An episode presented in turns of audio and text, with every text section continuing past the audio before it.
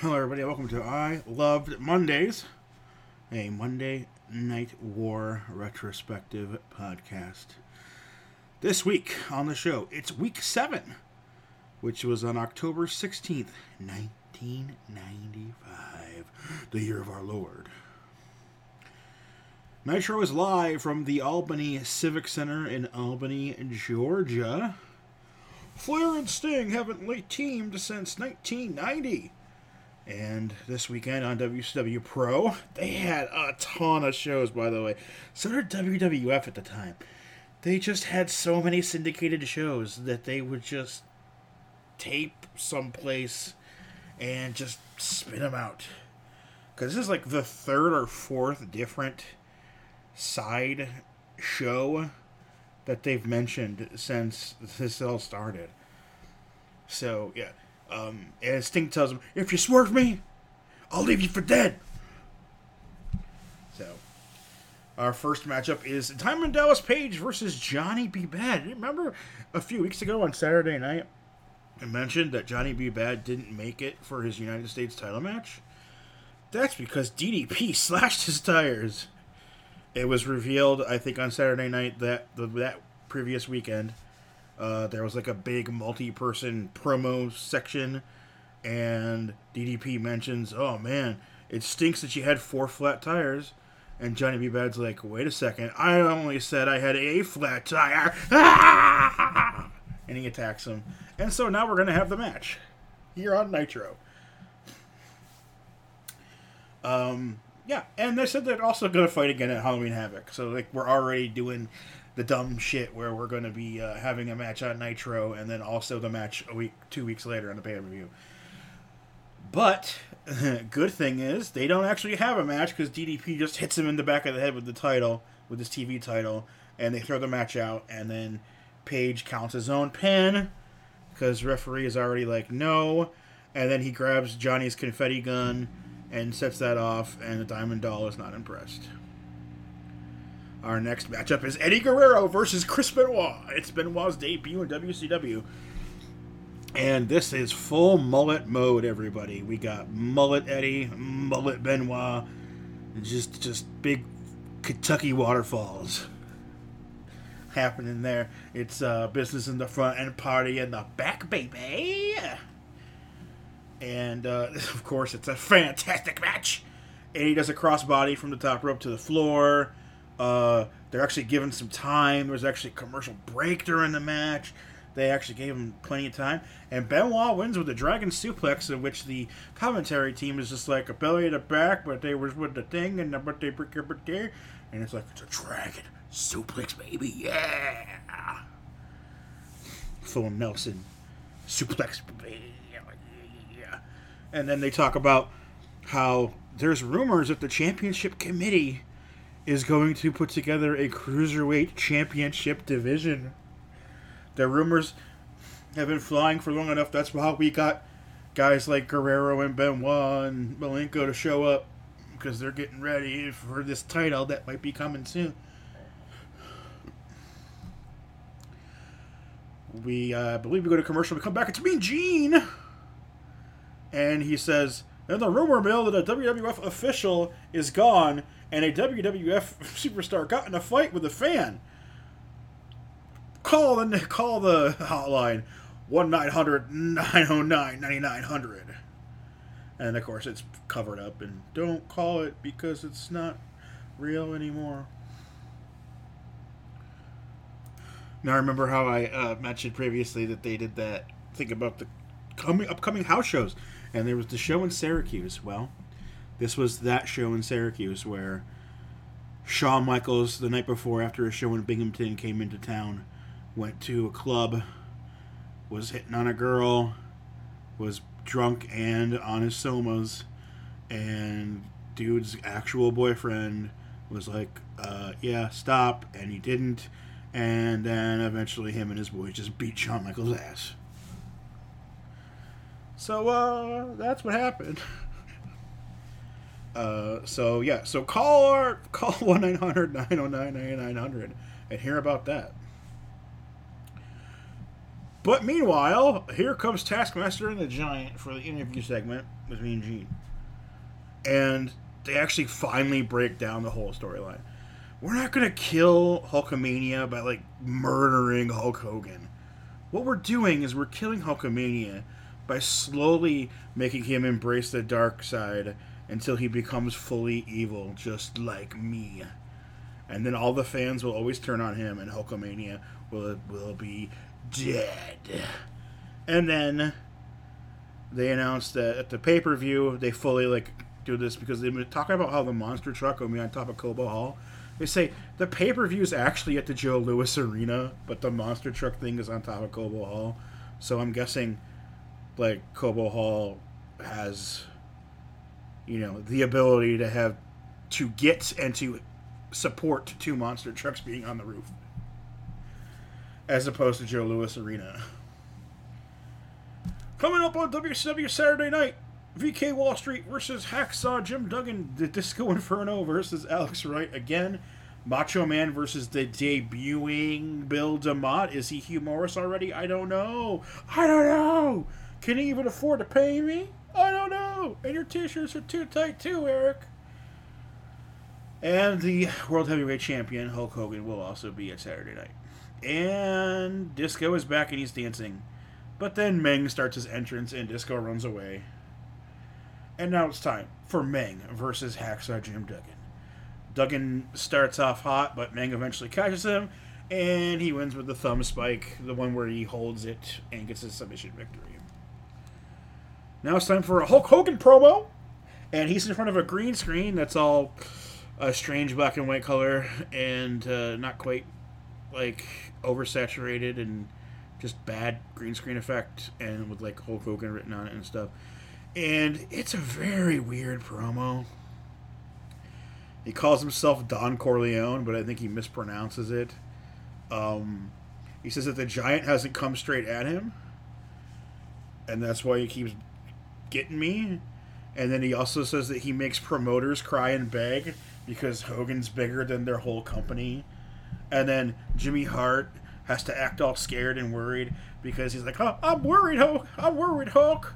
Uh, you tell me what you're to do to Sullivan and the Giant, and that scares me. Daddy. and now it's time for your main event of the evening. It is time for Arn Anderson and Brian Pillman versus Ric Flair and Sting. And the match starts, and there's no Sting. Where is Sting? Where's the Stinger? Maybe he realized he can't trust Flair. He ain't gonna do shit.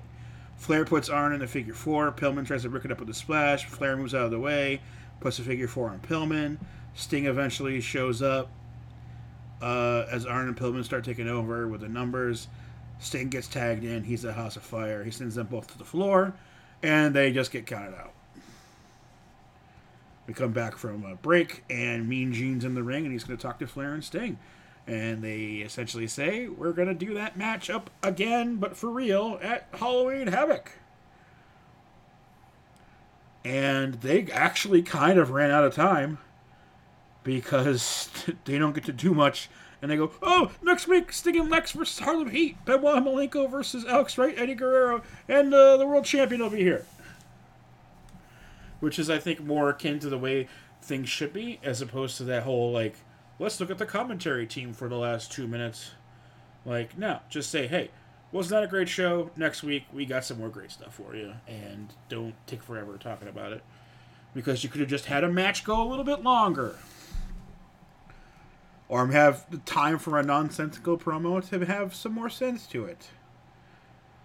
Um, so I think, I mean, they probably ran out of time and it was a mismanagement of time that led to a better thing as opposed to a better management of time. But hey, it's time for Monday Night Raw, which was taped from the Civic Auditorium, Grand Rapids, Michigan, on September 25th.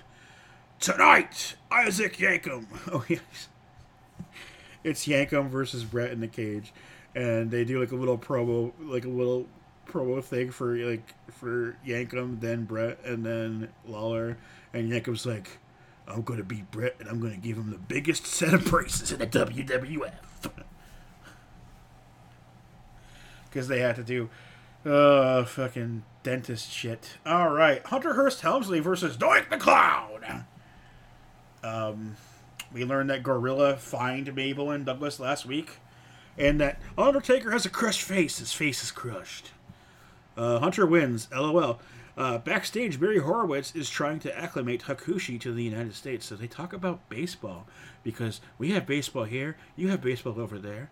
So how about this? Who is the best home run hitter? He played for the Yankees. You know, the Candy Bar, which is not, but Candy Bar is named after uh, uh, a president's daughter, actually, not Babe Ruth. And Hakushi's like, no, no, no, Hank Aaron. And then Horowitz is like, you're right! And then he hugs him.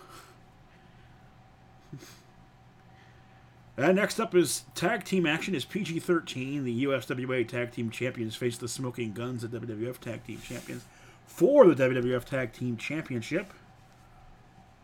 We get an announcement for Gorilla Monsoon that Mabel will face Yokozuna at In Your House this Sunday. That's, by God, that's a lot of beef. Smoking Guns win on Sunday at the pay per view, at the In Your House pay per view. They will defend against Razor and the Kid. Also, next week on Raw, Alundra Blaze will face Bertha Faye for the title. So, you know, it's been seven weeks, six of which had WWF, and I didn't even know there was a women's division at this point in time. They should. They then show a British Bulldog interview from a show called WWF World Tour de Force, which again, I believe is a syndicated show for Europe. Um, so again, it's just another weird syndicated show they were doing at the time. Uh, pretty much the same stuff as they said the last couple of weeks. Bulldog never got his due. He abandoned all his old friends and family, and it's paid off because he he has the title match at In Your House. He pinned Diesel last week in the triple in the uh, the trios match, and he's going to win the title on Sunday. Same stuff we've heard the last couple weeks. And now it's time for Ahmed Johnson to talk about honor. And if you can understand him, he actually makes a good point here. He says, Your mama works for minimum wage, even though she isn't a minimum wage woman. She works hard and she puts the money down so you can go to a WWF show. So you tell her you appreciate it and you work out hard at school to thank her. That's honor, according to Ahmed Johnson, the Purple Whirple powerhouse. That's my favorite from from Warzone.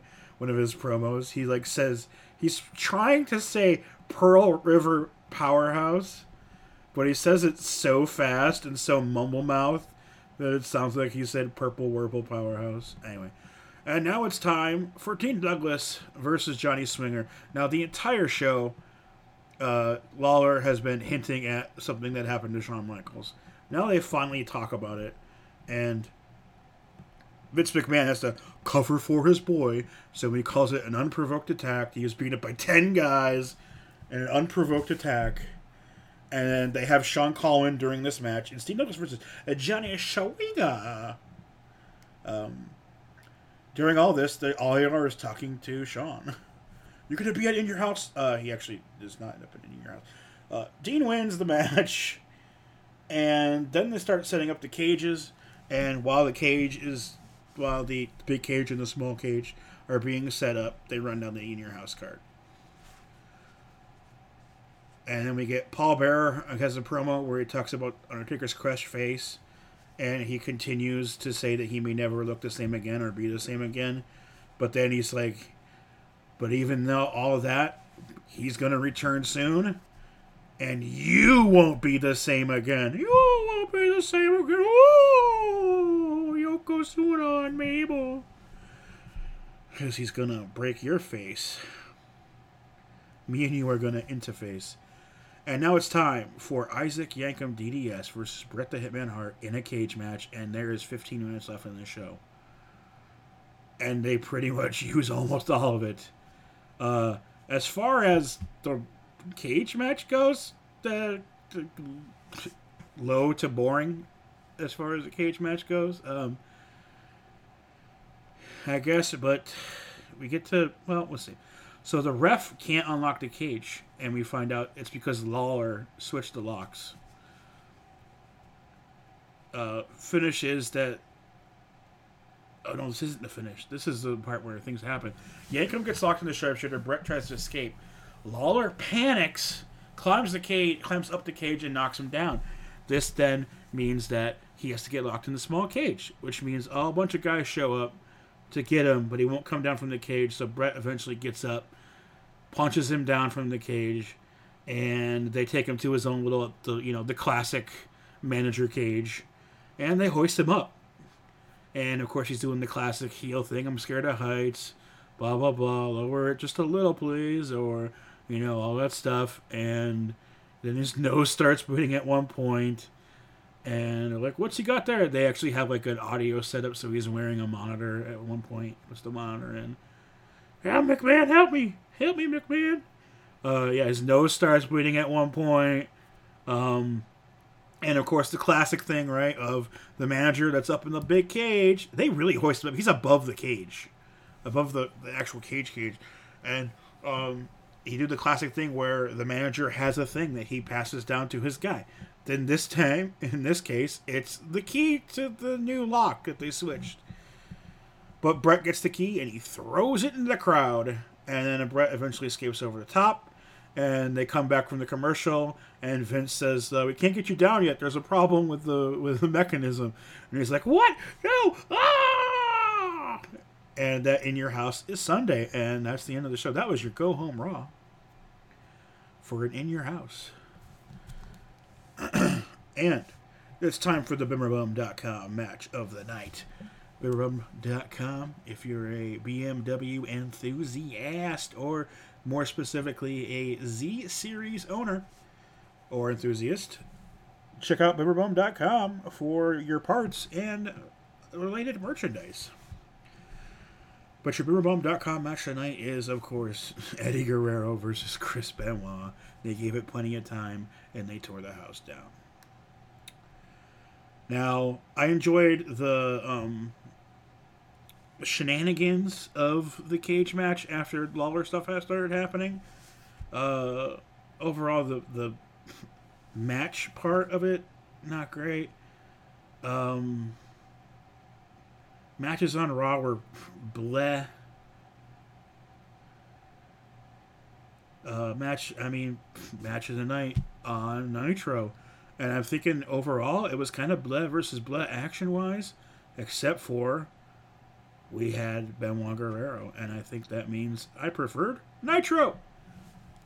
But according to Nielsen, Nitro got a 2.2 and Raw got a 2.6. Raw wins with the cage match, which never never underestimate the power of the Schwartz, or I mean, uh, um, putting a gimmick match on your television show and have it take up the last 15 minutes of the show. Um, I can almost guarantee you that's what got the draw that night was the cage match and got Raw over Nitro that week. So next week it's week 8 october 23rd and raw is live again because the three weeks have happened and they're after a pay-per-view so Ken Nitro, I think, is going into a. This is a Nitro go home and a Raw after pay per view next episode, week 8, October 23rd, 1995. And we will see you then.